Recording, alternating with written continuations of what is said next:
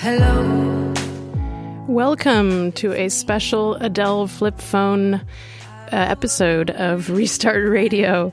Um, we're, I'm joined today by Ugo Vallauri, and my name is Janet Gunter, and uh, we're the co-founders of the Restart Project. Our mission is to uh, to make a, uh, to change our relationship with electronics, to make it happier and more sustainable.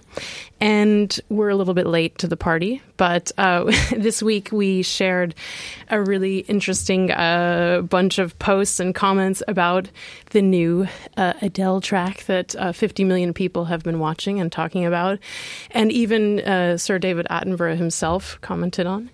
Um, and in that video, there is a flip phone. Um, which got a lot of attention and um, online. So we're going to talk about the meaning of all of that, um, and we're going to go into a little bit more about music and the electronics we use to listen to music, and the kind of more emotional issues related to music and technology. So welcome. Hello, if I may say as well. Hello. Um, so you know, it was really funny because um, we've been talking a lot about, um, we, we talk too much probably about mobiles, actually. All of the um, time. Yeah, because they're in our pockets, they're in our hands. Um, and that Adele uh, video was fun in the sense that it really did get people talking about, um, yeah, the actual thing that they hold and use. And it got me thinking about, you know, um, actually, when we used to kind of we used to like the devices, we had a, a certain more affectionate um, relationship with stuff. So we would pick the color. Um, we would we would pick a special model for reasons that we don't necessarily now. Um, and we'd probably use it a little bit longer, wouldn't you say, Ugo? Definitely. There wasn't also that urge to upgrade because ultimately, for years, there wasn't really much of a different new feature. And I do have personally a memory of that type of flip phone. It was giving me quite a lot of satisfaction to switch it off, close down the so-called clamshell after you sent off your message. It's like yeah, there was some satisfying little. little you put it away, there. and then you don't see, you don't have any more notification until you open it again. So it's kind of putting it aside and get on with your life. Yeah, I think um, there. I think part of the you know the nostalgia and the kind of like um, hipster obsession with these vintage um, phones is more like a nostalgia for the way we used to use things, and not so much necessarily a material nostalgia for the actual thing itself. Certainly, you know, although there are new phones that now are trying to copy that style, probably just to see whether there is marketing opportunity there. Um, I'm not saying that I would want to go back to one of those giant bricks that you yeah. couldn't fit in your jeans and probably not even your coat.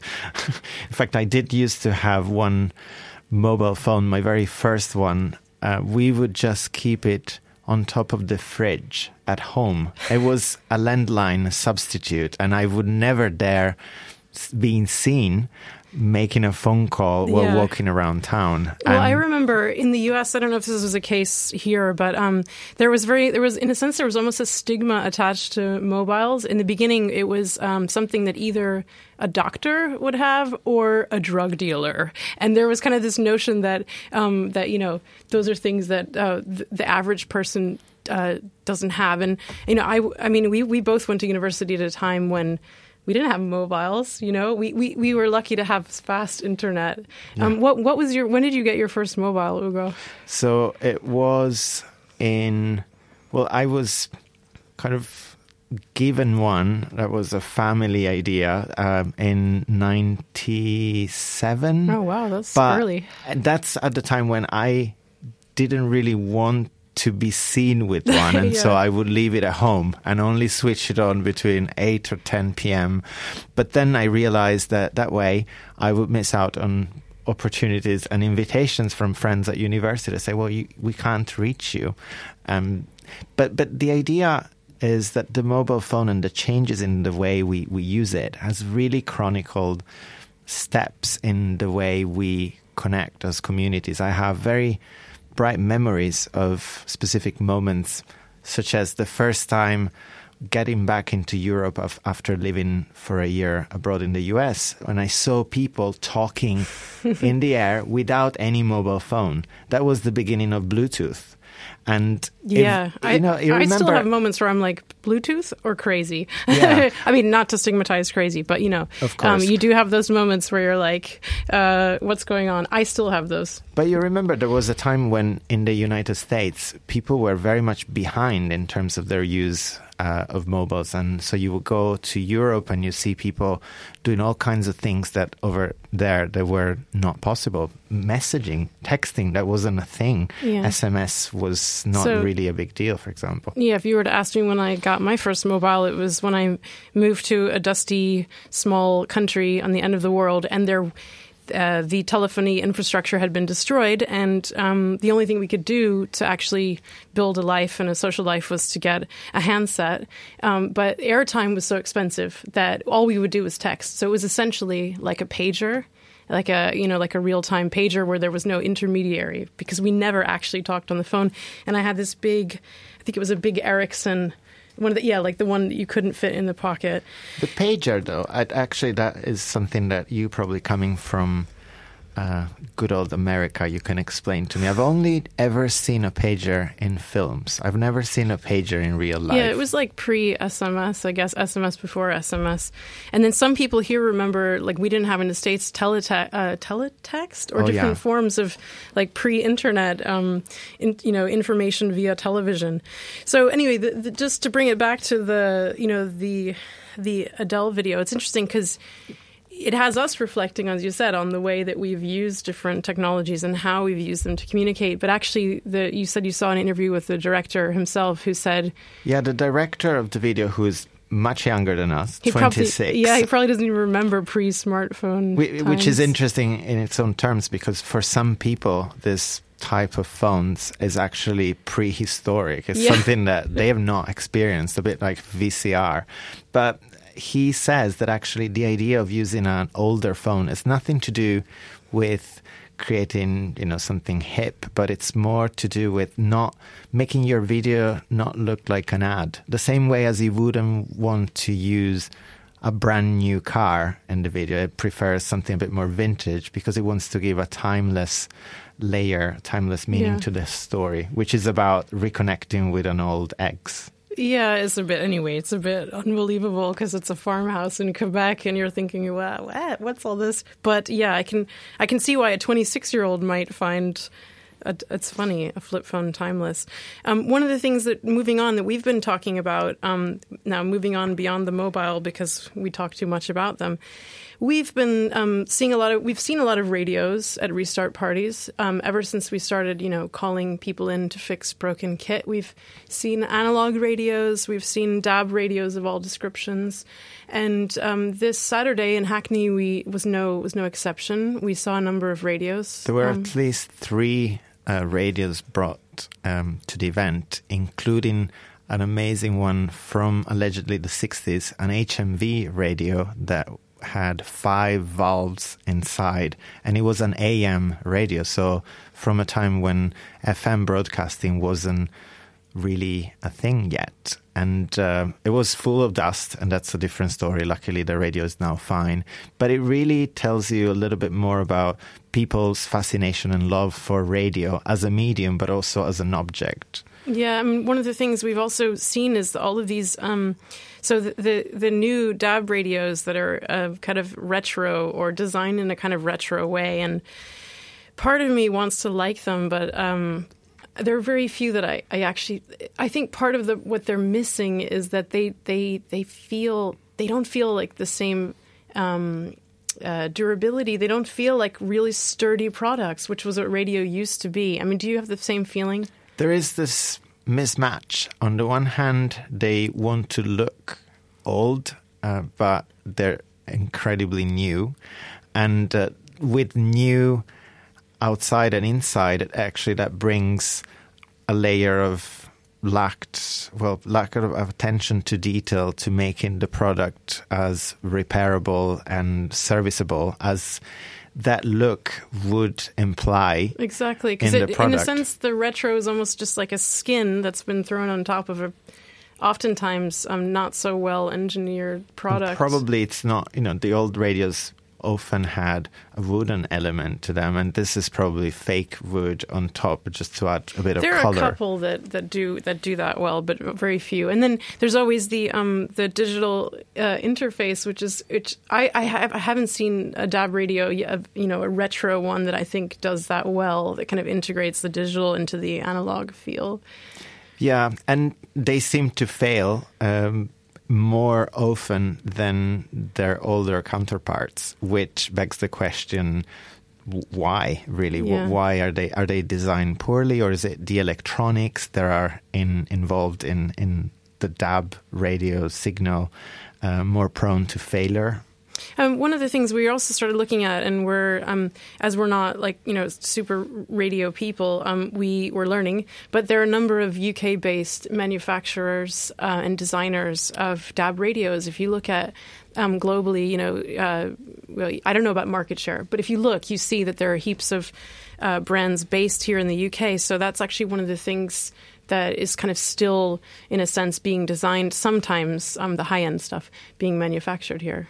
Yes, there is definitely a bit of that, and uh, somehow the same is no longer the case for all kinds of other electronics, uh, but you still find lots of radios and toasters and not that many other appliances that are actually more directly manufactured and certainly designed here. I mean, there's obviously a big tradition of you know of high high end audio engineering here in the UK, and um, I guess it probably came alongside you know computing and other and other developments, but yeah, it's interesting to think like, okay, so some of those brands have a fairly high profile in terms of quality and in terms of like how people perceive them. Um, I mean, I, I don't want to obviously promote any one particular brand, but there's a couple that are known for supplying spare parts, um, and and really, but spare parts for the whole back catalog, which is pretty cool. Yeah. Um, and then there's a couple other brands that we would like to like, but we just keep seeing them turning up broken at our events. And, and the thing is, people clearly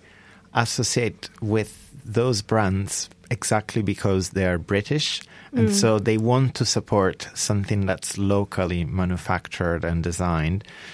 And we'd love to be able to endorse them in a sense, but perhaps there might be opportunities because we're not too far, geographically speaking, so that we might be able to influence some future developments. Let's hope. Yeah, and you're listening to Resonance 104.4 FM in London, which I believe will soon be having its own uh, DAB broadcast. Um, so currently you can listen to us on the FM dial and online, and soon on a DAB uh, broadcast as well, which is exciting. And um, we part of the reason we were really keen to start this radio show is because we think radio is such a um, uh, well, it is a timeless uh, medium, and um, and probably more so than the flip phone. Let's be let's be honest, or than any kind of mobile. Um, so the other one of the other things we got thinking about um, with I guess with all of this was um, the way that, pe- the, that audio equipment generally has and the way that we consume and listen to music and audio. There's a real emotional aspect to it and some kind of durability that comes with different media. So um, you know, I, I, was somebody who I am not a super audiophile, but you know, in, in high school I did assemble like a, a stereo with used used components, and um, and one of the things that really was encouraging to me and you mentioned Bluetooth, you know, we can have our critiques of Bluetooth as a protocol, but it has opened up a huge number of possibilities. So, for example, now. Um, in my my the, the, version of this this home uh, DIY kind of component stereo is that I bought a 1969 an amp an amp receiver from 1969, um, manufactured in Norway. And it was able to connect a Bluetooth receiver to it. So in the mornings, I'm listening to internet radio through uh, through a stereo that was manufactured like well before my birth, and that's kind of exciting. And I can testify that it works. I've seen it in action myself visiting you. So it's it's beautiful because actually the sound uh, uh, might be a bit less digital, super clean uh, as we now um, are so used to, but actually there's something truly meaningful about giving new life and a new whole new lease of life to a product that was otherwise probably destined for scrap. And you can play all these new exciting content, whether they're podcasts or new formats or even the streaming channels that people are obsessing about um, through that very old device wirelessly. So you don't need some crazy new stereo amplifier and thousands of pounds to create a nice listening station these days. Yeah, another thing that's, I mean, I, I, I tend to, uh, it's a bit like going to the secondhand uh, clothing shops. I tend to go and look at my local British Heart Foundation um, like once a week and just see, and I like, I go by the audio section just to check out what components um, are for sale. And I'm still holding out. I still haven't bought, I, I have a, I have plenty of CDs. It's, I'm going to confess that I'm not that, obsessed enough that I have that I need to play LPs and um, that I've gone back to vinyl. But I have some CDs, and there's a there again there's like this affective relationship you have with the case, the object, these CDs that have followed me through numerous group houses and been scratched up and barely survived. Absolutely, I have the exact same experience. Um, you know, I do have a collection of CDs that has followed me uh, through continents, really. And somehow there's something special about deciding that you will put that very physical album inside a device and you will then not touch or interact at all with the system and you will listen to a whole hour or so of music the way it was intended by the person who composed it. And I think, you know, without going yeah. too philosophical, but there is something in our incredibly um, paced up relationship with the electronics we, we consume on a daily yeah. basis that kind of destroys what was um, previously a very quiet, relaxed yeah, relationship. It's something music. about like just like it's a twitchy kind of relationship, isn't it? It's the same. It's it's the way we consume media is very twitchy, and um, and I would say that's true. That um, I mean, even just looking at you know if you if you created online media like a video or, or, or, music and you it's a little bit disillusioning when you see the drop off yeah. i mean that you literally are only getting 30 seconds of people's attention and um, what janet is referring to is the fact that when you have a video on any online platform, if you go and check the stats of how people watch it, you see that people start and after half a minute, uh, the vast majority of people have stopped watching it and moved on to something else. Mm. And while I respect that choice, the individual choice, the fact that we collectively are so obsessed by the so-called fear of missing out and moving on to the next track, the next record, the next whatever, it is something yeah. that I don't know. I, am not particularly happy about personally. Yeah, I, I, know what you mean about like the album and the different mediums and formats. Like I was, in fact, when I was trying to choose a CD player component, I was thinking, okay, does it really matter that the remote is broken? I mean, for me, if if I'm going to have this kind of different experience with music, and I've decided, okay, I'm going to listen to an album, um, it just doesn't really matter on some level if there is no remote or if no. it's broken. For me, that's that's the stage I'm at right now. No, no, I, I completely, yeah. I'm with you. I have a DVD player that plays CDs as well, like most people of maybe our age. I don't know, um, and it has a remote that has 25 or 30 buttons and honestly i don't understand even why they're there at times you yeah. can't find play pause or stop which are the only three okay i feel like now probably... we're getting into like we're like we're old folks territory Ugo. No, but, but actually because i because i do think the that there are people that things. but you know like and also television has changed a lot and i sometimes i feel like i'm just maybe like a conscientious objector and i should try and understand how people are consuming tv now because it is really different um, but I think I guess what we're just proposing is like is like a slightly more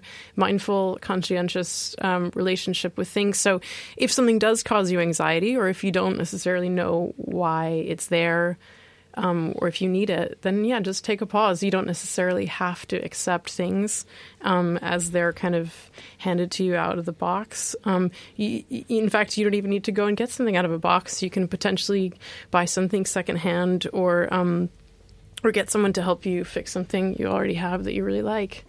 Um, one of the other things we, um, I guess, we were we were talking about was um, uh, and this is kind of related to this whole music um, consumption thing. Is um, my love of or our, my love of electronic music that I definitely um, was, you know, kind of got from my brother, who was quite. I mean, he was a quite obsessive collector, um, quite into the tech, and this, he wasn't so much an audiophile. Thank God. I mean, he didn't spend he didn't, uh, you know, spend crazy, crazy amounts of money on vacuum tubes and components and all crazy stuff. But he was really into electronic music. So you and I, we went to see. Um, we went to see Autechre on Saturday, which, which is like this, you know, seminal electronic music duo from the UK.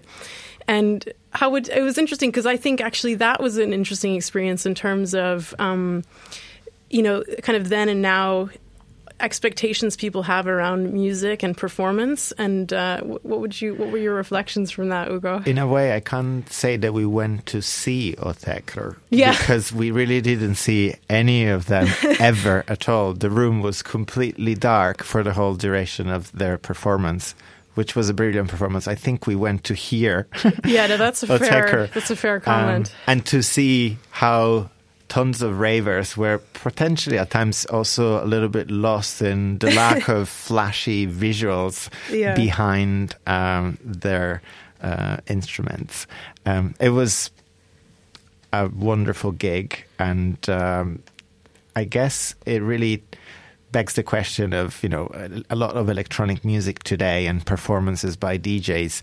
You can rarely tell how much of it is actually happening live through the digital machines that they use, but actually live um, in the moment when they're performing, as opposed to being a partly pre recorded track that just plays with people kind of just yeah. Uh, Although they, they, you know, they they say that quite a lot of the, their their art and their performance is is is, is live. That they're exactly. working within a framework, and I did get the feeling they were, in some level, there was actually more interesting interaction with the audience because of because there was no light anywhere in the room, but there was an interesting kind of like I felt like they were responding to cheers and and um, and feedback from the audience like uh, you know but there is also the importance of silence um, in yeah. in those performances because that's the only time when the crowd can mm. make itself heard and also the, like by expanding or reducing the amount of silence in between two set of sounds shall we say uh, yeah. uh, y- you can really play um, with the audience a little bit and they weren't really going for to please the audience at all, but there was a very uh, warm atmosphere in the club.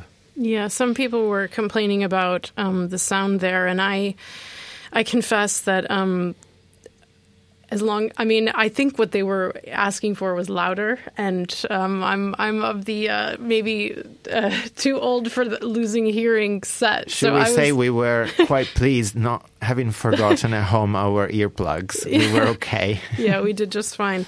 And um, that leads me to um, you know i guess this is a different episode than most because we're really going a, a, little bit all over the place but um, we uh, we we had the pleasure of meeting um, David Vorhaus. Um, uh, I believe it was last year around this time, and um, who is who's really a pioneer in uh, British electronic music. He came to um, one of our restart parties, and he's he actually lives um, not far from from Ugo um, in Camden, in, in yeah. the Camden area and um, he's he's known for well, basically, kind of in a sense, I guess early electronic musicians were kind of hackers and makers and fixers. I mean, they had to be fixers, um, and um, he seemed to really sympathize with with what we're doing, and it was really really a pleasure to meet him.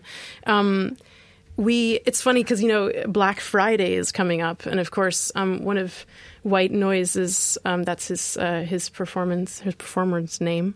One of his most famous recordings is called Black Mass, and of course has been accused uh, of being I don't know all kinds of terrible things, promoting terrible conspiracy, satanic messages, whatever. But um, we decided not to to share with you a little bit of Black Mass um, because it's yeah, it's a little bit dark for for a dark November day. We wanted, however, to share a few seconds of another one of his tracks, and this is called Polka Dots from his White Noise 4 album, I believe. Yeah, it says uh, it came out in 1989. Also known as Inferno, at least from the cover. yeah.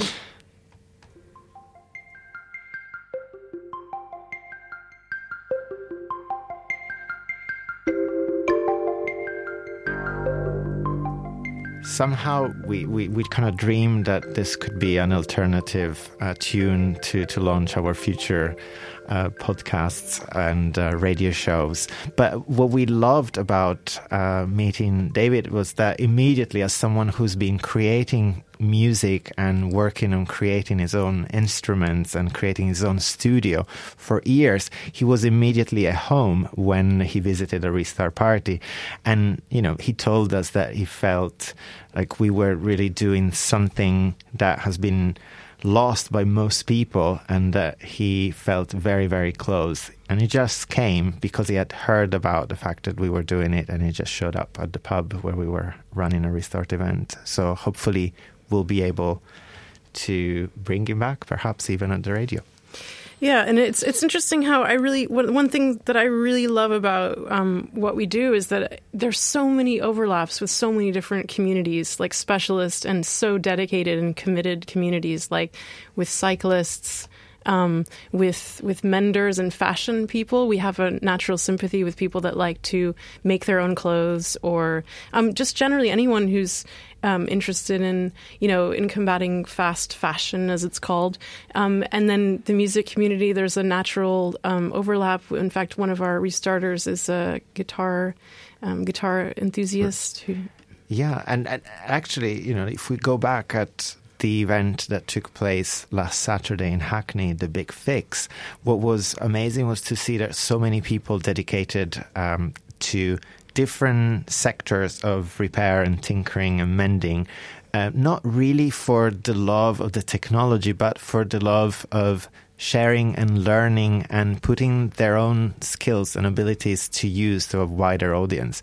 Um, the organizers of the event uh, claimed that there were about 150 people that turn up during the day, and it was the biggest fixing day we've ever seen so far. So yeah, it might have been the biggest fixing event in London um, that we've seen to date. So um, to wrap things up, we're going to have um, a restart party in uh, Tulse Hill near Brixton uh, on Saturday afternoon in the uh, Holy Trinity Church. That's the top of Brockwell Park, and that's from 2 to 5 p.m. Uh, this Saturday. And we'll also be, if anyone's um, keen to join us, we're hoping to create a uh, fixing and mending crew at the uh, the uh, climate march on Sunday, and I believe we'll be meeting a little bit before noon. You can find details about that on our website, therestartproject.org, our tweet at Restart Project, and on Facebook. And if you are listening from Imperial College uh, next Tuesday, uh, exactly at the time of the radio show, we will be running a special restart party at the university. Find more information um, on the college website and and posters and on the newspaper at the university. And uh, we're here every Tuesday at 1.30 p.m. Uh, on Resonance 104.4 FM. Thanks for joining us, and uh, we'll talk next week. Bye.